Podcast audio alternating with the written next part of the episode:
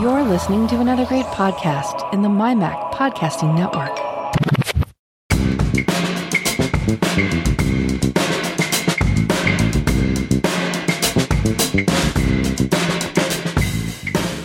Hi, Melissa. Hey, Elisa.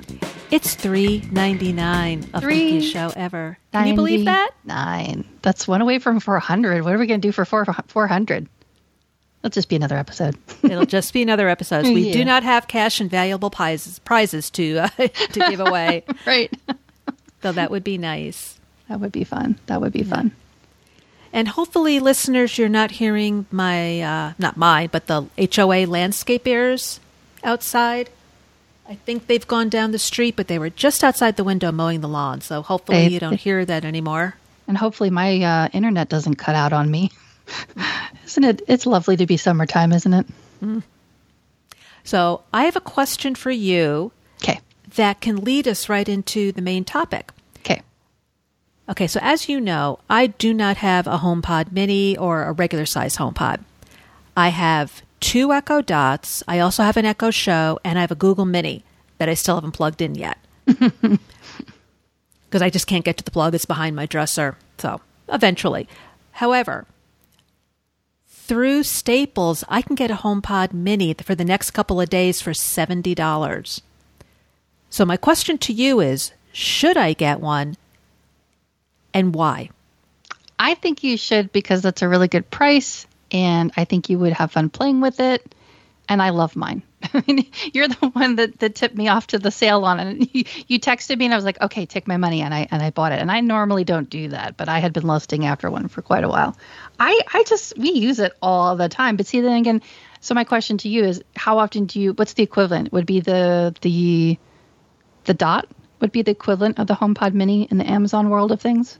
Probably the, uh, but see, that's the other problem. Where am I going to put it? I have a Sonos in the living room. Yeah.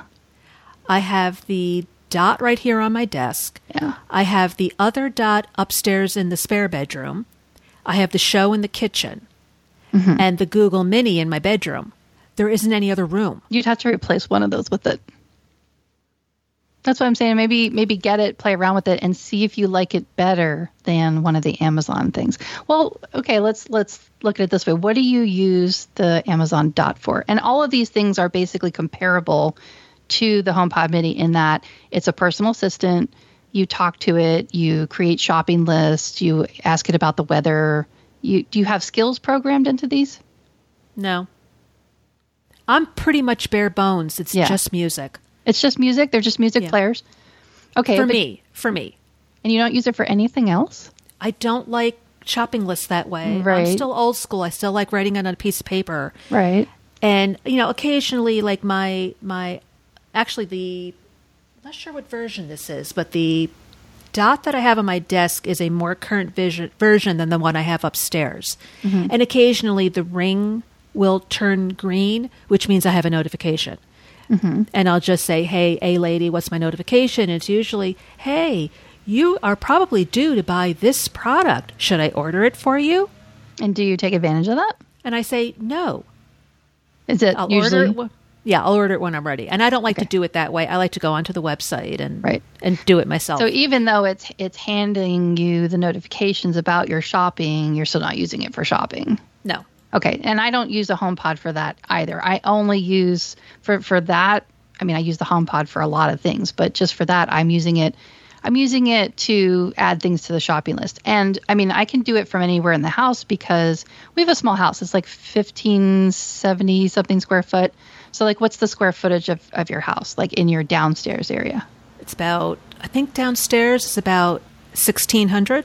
Okay, so it's a little bit bigger than mine. So it's it stands to reason that it probably like for example, I at times I have to really focus on where I want the information to go. So for example, if I'm crafting a reminder for myself that might be a little bit long, I want to do it from my phone.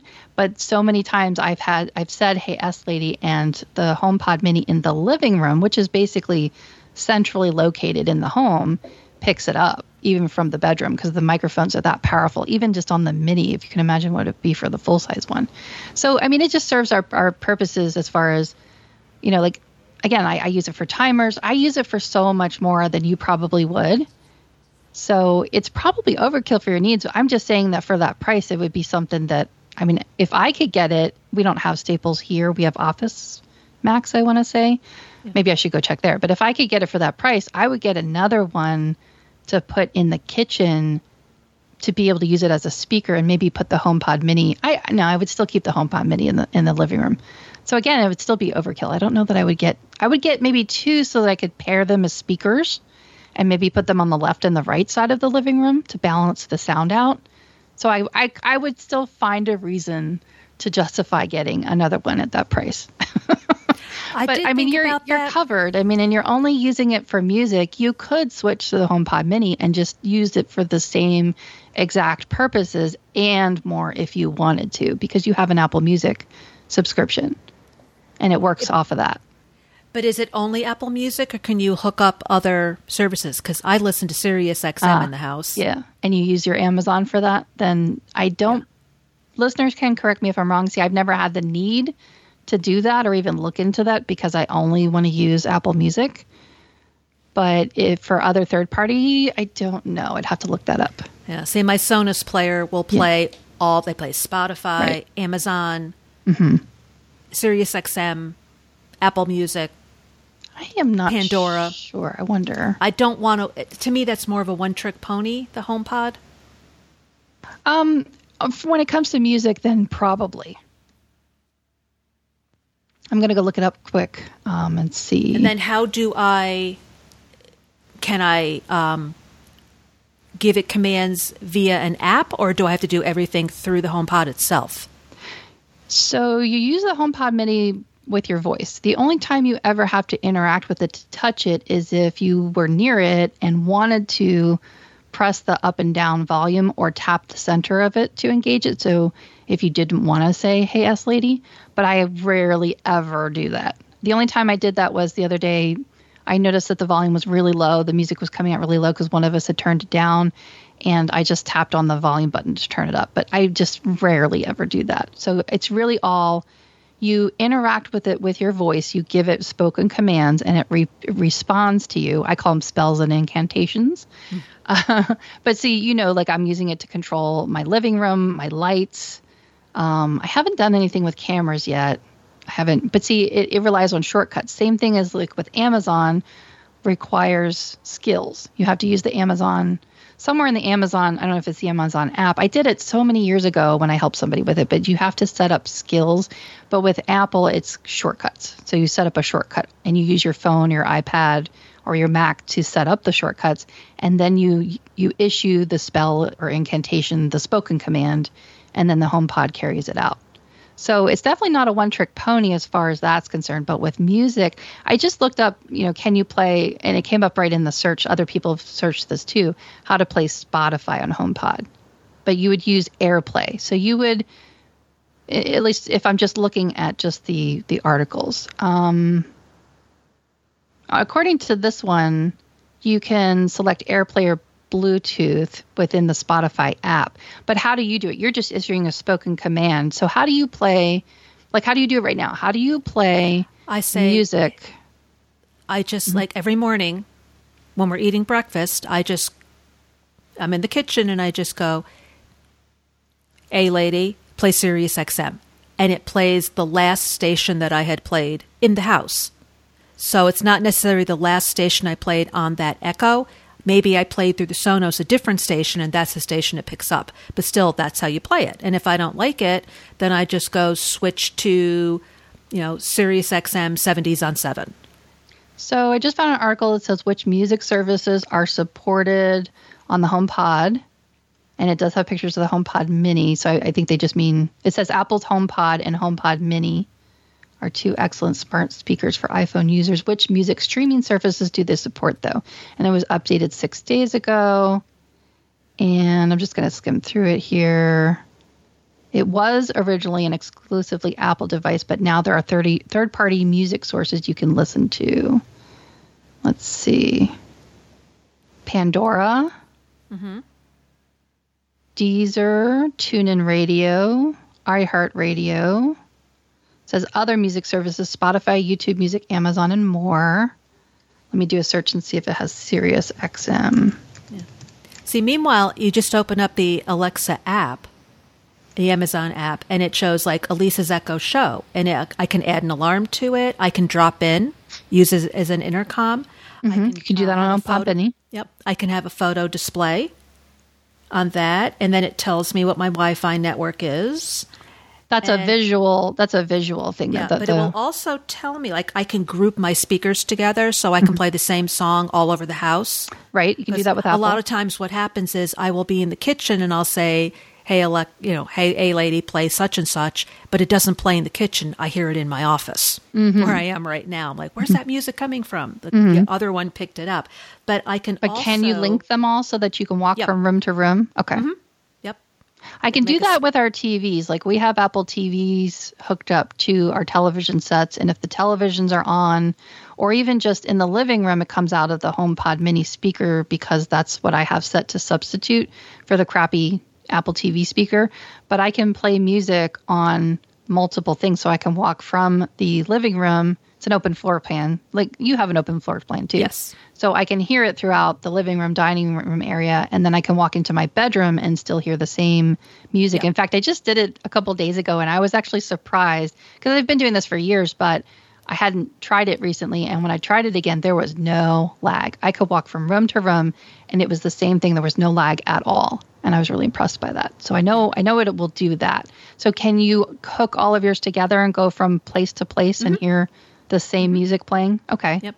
And then um, here it's showing on another tab, it's showing me that I recently played Sirius XM 70s on 7, that I played um, a Bob Dylan song on Pandora. Are you It's looking showing- on the show or your phone? Oh, I'm looking on my phone on Okay. the Right. on the app. It's showing what I played on Amazon Music. It's showing what I played on Pandora. It's showing me my Audible library if I wanted to listen to an audiobook. And then it's saying link new services like Tidal or iHeartRadio or Spotify, which I don't listen to. You know, so there's a lot of things I can do within the app at the same time. Right. So- I mean, you can do that to some extent on the iPhone, but it's just I don't have all of those extra services for me to see that. It sounds like you have kind of a hub going on there where it'll it'll it'll let you view all of the services that you have combined, and it gives you like a history of your usage. Yeah, and then it's showing me I can create a list or a note, a calendar, a routine, reminders, alarms, and skills. Like Right, all that- through the app. That, that would be the same as the shortcuts. Yeah. And then the HomePod, so the Home app is where you control all of that stuff. Similarly, you would use the Home app to do that, and that would control your rooms, your zones, your uh, themes or scenes, I think they're called. So yeah, you can do that kind of stuff in there. It's just that I don't have all the additional services. So what? Tell me, what does um, what does Sirius have over Apple Music? It's there's radio stations. Apple Music has radio stations what is it that you like about Sirius? I'm curious. We've Sirius been listening XM. to Sirius. Oh my gosh, we have been listening for probably 20 years now.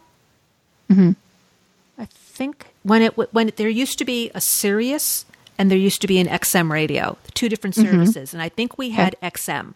Mm-hmm. I've heard they- of them both, and like one's just for your car. Then. Yeah, at the time it was only for your car, and then they merged, and then it became they kind of condensed everything. So now when you get a subscription, you can listen to it everywhere. It's just how many channels do you want? Um, but So what I can love, Sirius do that Apple Music can't do in in the car, for example? well, if I'm listening to Apple Music in the car, I'm streaming. Whereas when I'm doing it with SiriusXM, it's like part of my subscription. I'm not using data. I'm using Really? it's like because it's a setting in the car. Yeah. Your car radio, it has AM, FM, Sirius XM. Mm-hmm. So it's a radio versus a streaming service. yeah. So if you don't, obviously, if hmm. you don't pay for Sirius, you don't hit that button because nothing happens. Right. So Tom and I both have Sirius in our cars, and then we just program it. Like you can listen to baseball games. He listens to football games, to sports stations. Okay. I listen to seventies, eighties music, new wave. So it's more like radio, radio stations versus but without the commercials. Right. Well, and Apple Music doesn't have the commercials either, does it? I've never heard commercials. It's not like terrestrial radio yeah. where you have like 15 minutes of commercials that just make you lose your mind. Right. Um, and then the other thing is, and I, I know Apple Music has this too. I, I think because I never really, I never really checked to be honest. But I have a station dedicated just to the Beatles. There's a Beatles yep. station. There's a Tom you can Petty. create stations. Yeah. Well, no, yeah. this isn't create. This is a dedicated Tom Petty a dedicated radio station. station. Well, yeah, I mean they Beatles. have. They have a dedicated yeah, they have genres. Bruce Springsteen. They have um, Grateful Dead, Dave Matthews, U2. They have a lot Pretty of stations sure that are something dedicated. similar. There's something similar at least, but and if there's not, I think you just create it for yourself. But yeah, I mean, I think the Apple Music can do that, but I don't think it, it will have like the sports stuff, at least not yet. So I think that would be the one big thing that you'd be using Sirius over Apple Music for, is my guess. And then what else do you what else do you use for listening to music? So you have, so so far you've got Sirius and Apple Music. Pandora. Now where do you listen to your Apple Music on? On my computer. You listen to that just on your computer and your iPhone, say, but not on your no, just on, on, your Amazon devices. And I pretty much use Apple Music to discover something or to say, I don't have that Rolling Stones album, and then I'll download it into my iTunes library. Mm-hmm. And then talk to me about Pandora. Pan- Pandora, I listen to kind of like Sirius, where you just thumbs up and thumbs down songs. So when you're listening to, say, 70s music, you know that what's going to come up are songs that you like. So according to this to, article, um, as opposed you, to Sirius XM, where you're mm-hmm. going to find out you're going to hit there's going to be songs you don't like, and that's why I'm. I know my husband loses his mind, but I'm constantly changing the channel. I don't like song, boom, boom, boom. where Pandora, I can actually go a whole hour and never touch the dial. So according to this article, you can it says Pandora's in the Pandora users in the United States can link their free plus or premium accounts to the HomePod and enjoy hands-free voice-activated music throughout the home. So you could at least do that, but I haven't found anything on Sirius just yet, but I'm not looking that hard. Let me check. It's just one, you know, in the articles, in the community articles, it says you can play Sirius XM on your HomePod by streaming the service to the device, for example, from an iPad or iPhone. So you start it playing there, and then you just you stream it to the speaker using Bluetooth, I imagine. But I don't. But this doesn't talk about being able to control like from your voice like the other ones. I mean, we're trying to do an apples to apples or apples to oranges kind of comparison here.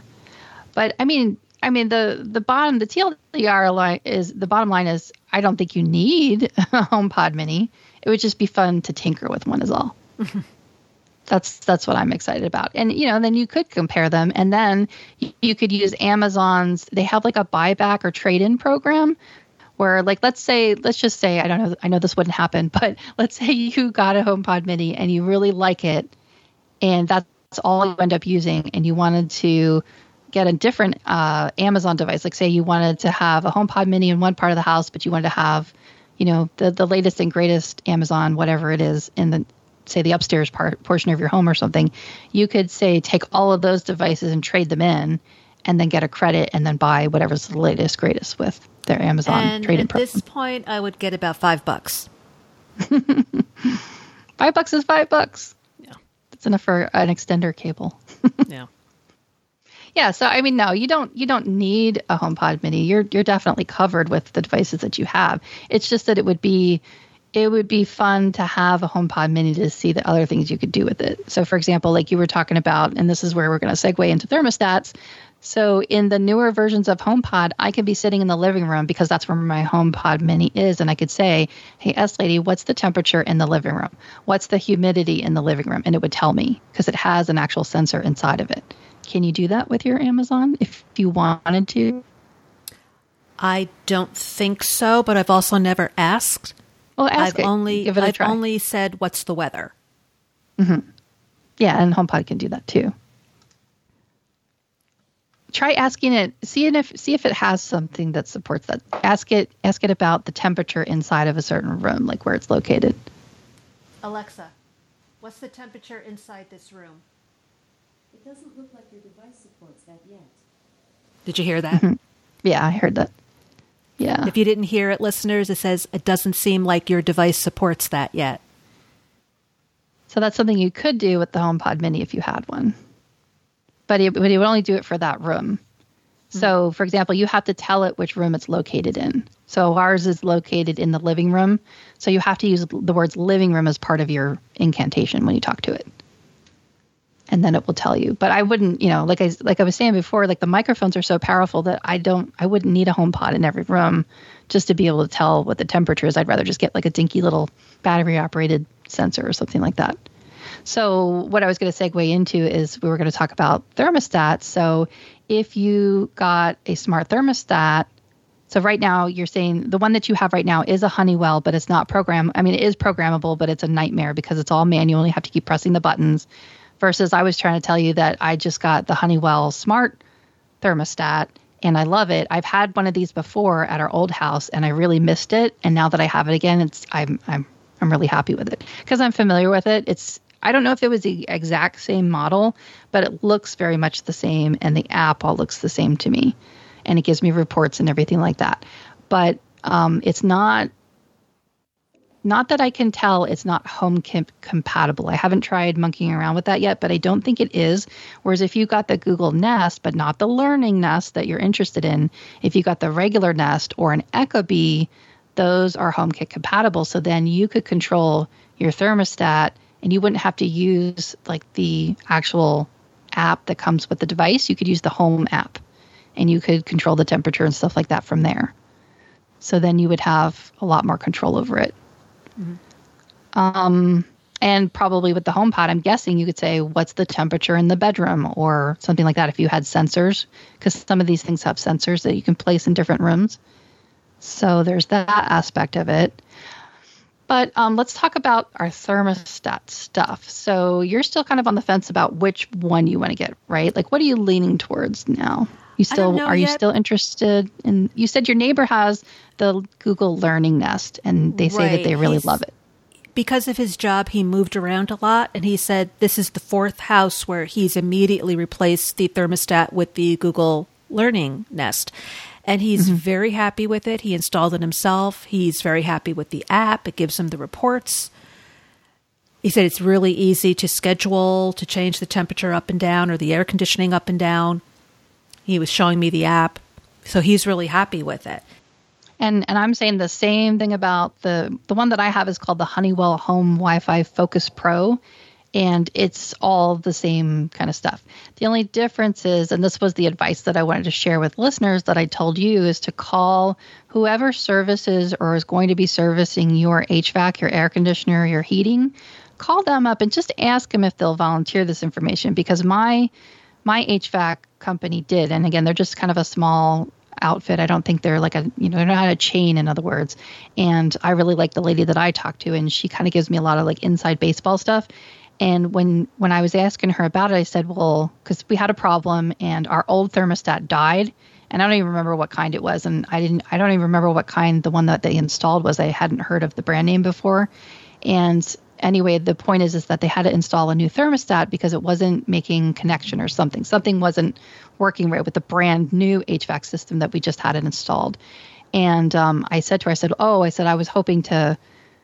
Uh, ask you guys to come out and install a new smart thermostat. And she said, "Oh, you know, we can do that as part of the the service. Um, just let me know when you get the new one, and we'll come back out and install it." And that's what they did, and it was fine. Um, he did have a little trouble, and this is just because of our system. Because I I watched some videos, and I thought like like you said, your neighbor did it himself, and you can DIY these things if you have the right conditions. And in our scenario, I don't think we had the right conditions. I think it's because ours had been a gas furnace that was then later converted to a heat pump and air handler, which is actually better anyway. But it is a heat pump nonetheless. So do you do you know anything about your HVAC? What do you what do you have in your system? You have central air, right? Yep, we have a furnace and central air. So we have, mm. and this is all new to me. We have right. that thing outside the house. Yeah, that's the it's, condenser. Yeah. Mm-hmm. And that has the a thing. coil and right the thing. I know yeah. I've been saying that for two. I'm still trying to learn the terminology so that I can actually. Well, this is all new to us because we've yeah never brand had, new homes. We've never yeah. had air conditioning before. So this is new to us. Oh, uh-huh. and honestly, I hate air conditioning. Really? it's the only You don't like how it's dry it gets, or It's what- the what only don't thing like my about it? husband and I fight about. I, air conditioning is too cold. I'd rather open a window. Oh, okay. Yeah. He wants the air conditioning. I said, we're going to fight about this until the day we die. So- yeah. Yeah, that that is not an option here when it's 117 degrees out. You do not want to be opening a window. So out here in the in the de- in the extreme desert, we have all the extreme things out here. You just it's not an option. You just can't open a window. I'd I'd love to be able to do that. And I do I do open windows during the fall and the winter season. I love being able to open a window. I don't like all the pollen that comes in and all the dust from the desert air that comes in and then it ends up making it harder to clean and then you have to clean the vents and all that kind of stuff. So there is a price to pay. But um, yeah, there's definitely something to be said for fresh air but yeah, not an option here. So we do have to live with air conditioning. And but same as you, even though I've had air conditioning all my life out here, this is the first time that we've had the thing on the ground level outside the house. Whereas before, and, and it depends on where you live and what style of venting you have. So, for example, older homes, our older house was 75 years or older, and it had a swamp cooler. Have you heard that terminology before? No. That's No. that's where it's a pad that's wet. It's just like what it says. It's just like what it sounds like a swamp. Like you you basically have a wet pad and you put it in front of a fan and the fan blows the air over the water and then that's what cools the air. But they're not I don't think they're as energy efficient and it can get really humid from the moisture and it was just it was ick. We didn't we didn't like it. So we opted for air conditioning. So they were able to use the existing ductwork, but that meant having to install it on the roof as a package unit. So then they have to get out a crane and all that kind of stuff. But um, now we have just the floor unit because it's a it's a more modern house. So even though we've had it, it's still a different type of air conditioning that we still had to learn more about because now it's a heat pump. So for example, I was going to mention this. So we now have the smart thermostat.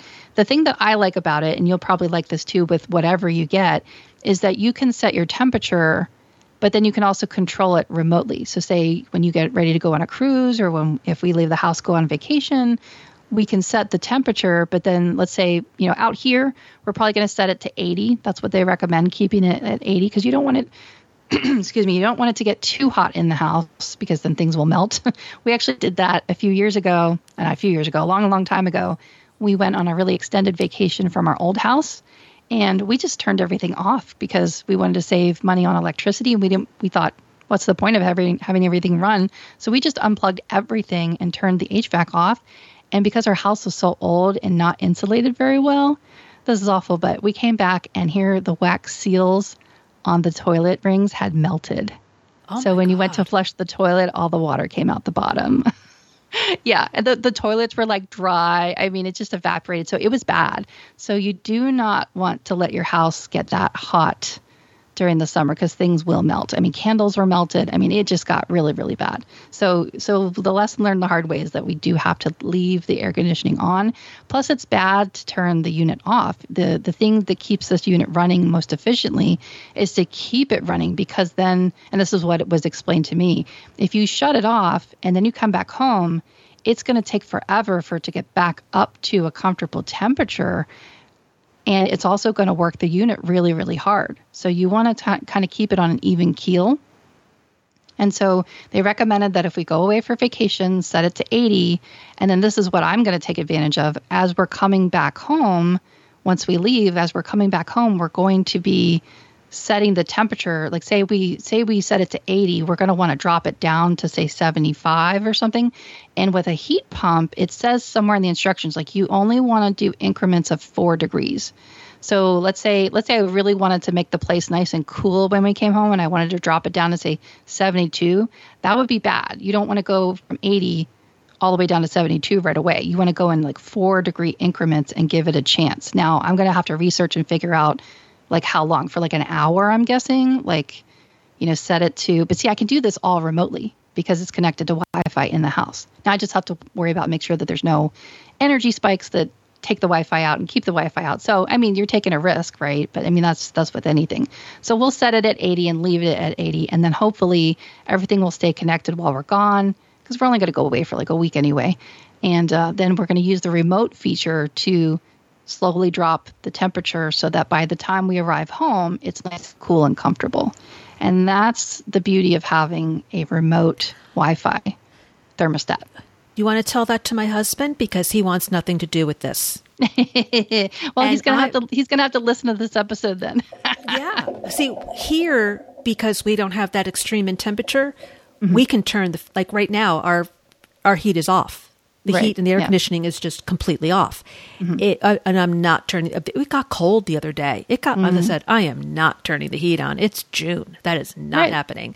But Yeah. when it starts to get a little too warm, the air conditioning goes on, and then when it Right. feels comfortable, we turn it off. But I mm-hmm. like the idea of being, like you said, of being able to say, okay, we're on our way home. It's 30 degrees outside. Let's put the heat on so that we don't walk into a freezer. Right. You know, That's we exactly would probably what it's we, for. What we've always done is when we go away for an extended amount of time, we would put the heat down to 60 because you can't freeze the pipes. That's a mm-hmm, problem right. we have. You have melted. Yeah, the opposite have, problem. You know, freezing Yep. pipes Right. that'll burst. So we put everything on 60, but it'd be nice to say we're an hour from home now. Let's put the mm-hmm. heat up to 70. right. And, And, then you walk into a nice toasty house. And even though you don't have a heat pump, I would still encourage you to call your HVAC professional, the whoever's servicing your place, and ask them what they say. Ask them, you know, what is the best thing to do for our brand new because this is your brand new house and you want to maintain it because those things are like you just said you you're not used to having air conditioning. Well, get used to it and get used to the price that it's going to cost when it starts to break down over the years. So, to make it last really long, you don't want to stress it like that. You don't want to drop it down so fast. I think it's the same, like it's specifically four degrees, I want to say, for a heat pump, but ask your HVAC servicer what they recommend as far as what to set the temperature at when you're gone. Because again, it's still a, it's still an air conditioner and a, and a heat you know heating system. You might still want to leave it running while you're gone. That's going to be up to them to tell you. Like i said your your weather's completely different. Maybe it's probably true that you you can just leave it off while you're gone but if you're depending on what part of the year that you travel if you are coming back to an increase in weather you know whether it be heat or cold and you are going to want to boot it back up again first of all i don't know I guess you, you can do that remotely, but you know if it's turned off completely, I'm not sure. You'd have to check your your app settings. But talk to your HVAC professional, ask them what they recommend. They're they're the best ones to tell you what's best for your system as far as what's going to stress it, what is going to strain it when you are turning it back on from it being off for a while. And then also, you know, what's a comfortable temperature to leave it at if they do recommend leaving it on.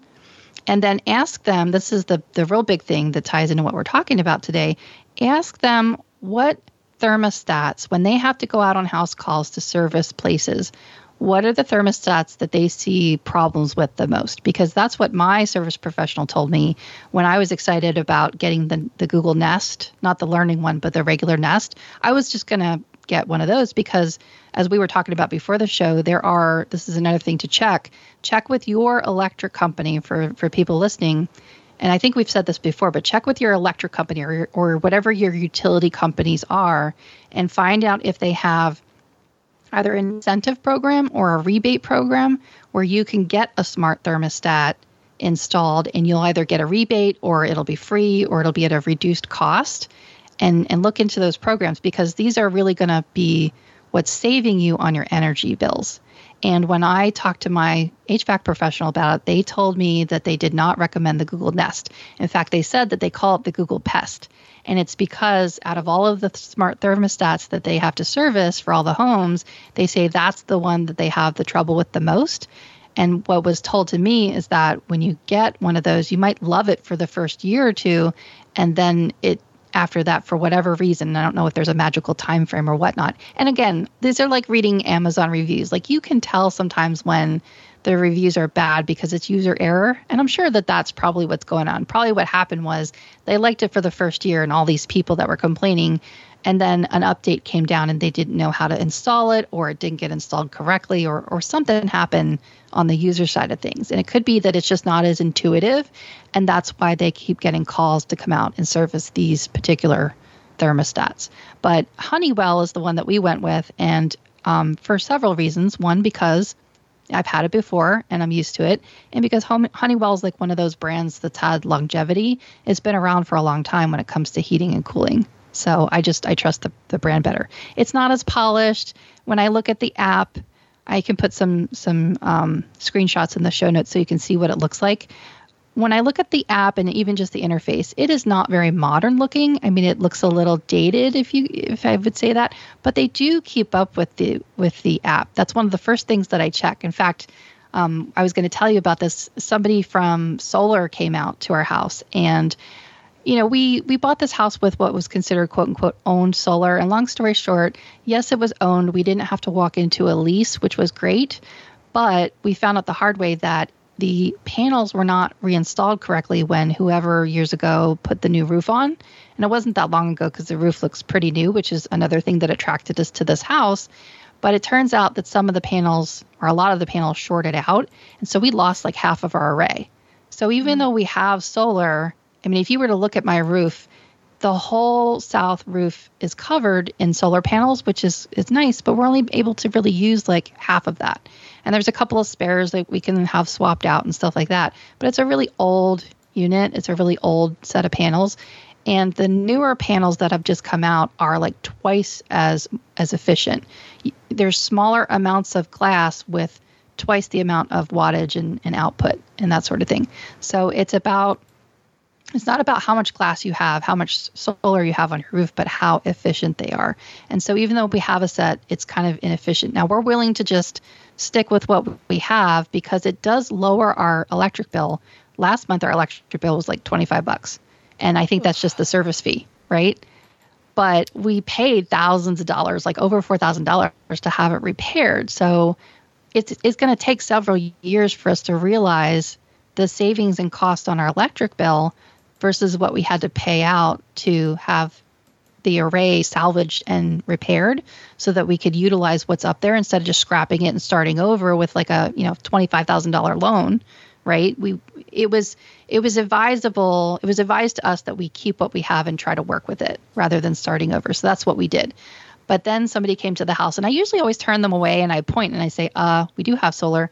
But this guy was a little bit different. He was doing an audit and wanted to actually educate us on it. And that's what I wanted. So I wanted to learn more about it. So I'm thinking about getting more panels because now I still have to research this and it'd be really lovely if listeners are hearing this and say, no, no, no, no, no, don't do it. Or yes, you know, you should, you should do this. It's a worthy investment because we're thinking about getting newer panels installed on the other side of the home to bring up.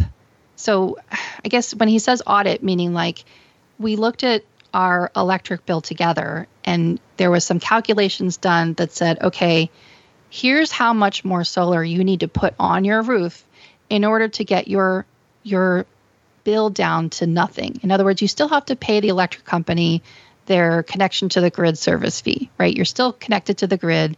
You still have to have an electric bill. You can't be like completely off the grid. But here's how much more we need output wise in order to never get an electric bill and only to pay that monthly service fee for having the account, which is kind of ridiculous, but it is what it is, right? What's the alternative? The alternative is you still pay an electric bill and the prices can go up and up and up, right?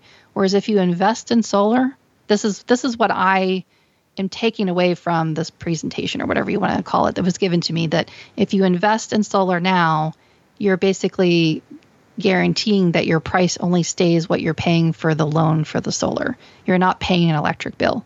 So you might only be paying, let's say you're guaranteed to pay, say, $100 a month based on the loan for the solar plus the service fee for electric.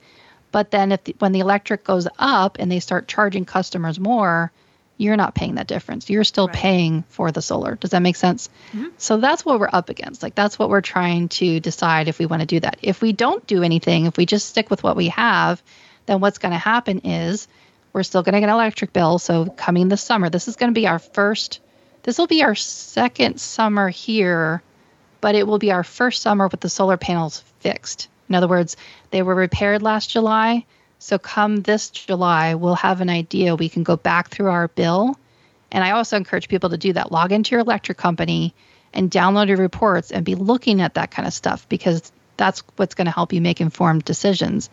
And we're going to look and say, okay, this is about how much we pay on average per month for this whole last year with the solar panels salvaged and correctly connected and, and outputting what they're going to output based on what we have left up there. And then we're going to have to compare that to what we could be saving if we got additional panels put on. And then also what's going to happen too is because that array is so old, and when I say old, we're talking like pushing 15 years, um, and they're not, you know, outputting as much capacity as they used to. Eventually, we're going to have to replace the inverter, and that's going to cost a couple thousand. And eventually, we're going to have to replace panels.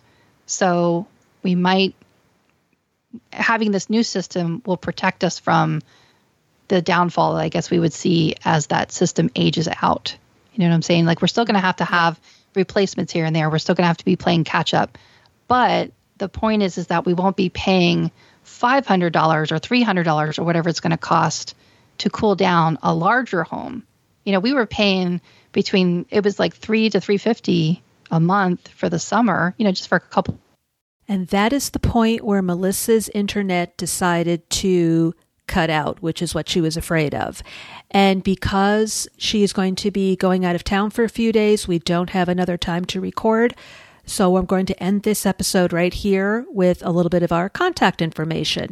So if you want to get a hold of us, our email is podcast at geekiestshowever.com. If you'd like to tweet at us, it's at geekiestshow. Uh, I can be reached at Elisa Pacelli1. Melissa is at the Mac Mommy and also themacmommy.com. If you'd like to follow us on Mastodon, Melissa is at the Mac Mommy at mastodon.cloud. I am at Sensei Dai at mastodon.social. And the show is at Geekiest Show Ever at techhub.social. We'd like to thank you so much for listening. We will see you again in a couple of weeks. And until then, please stay safe. Música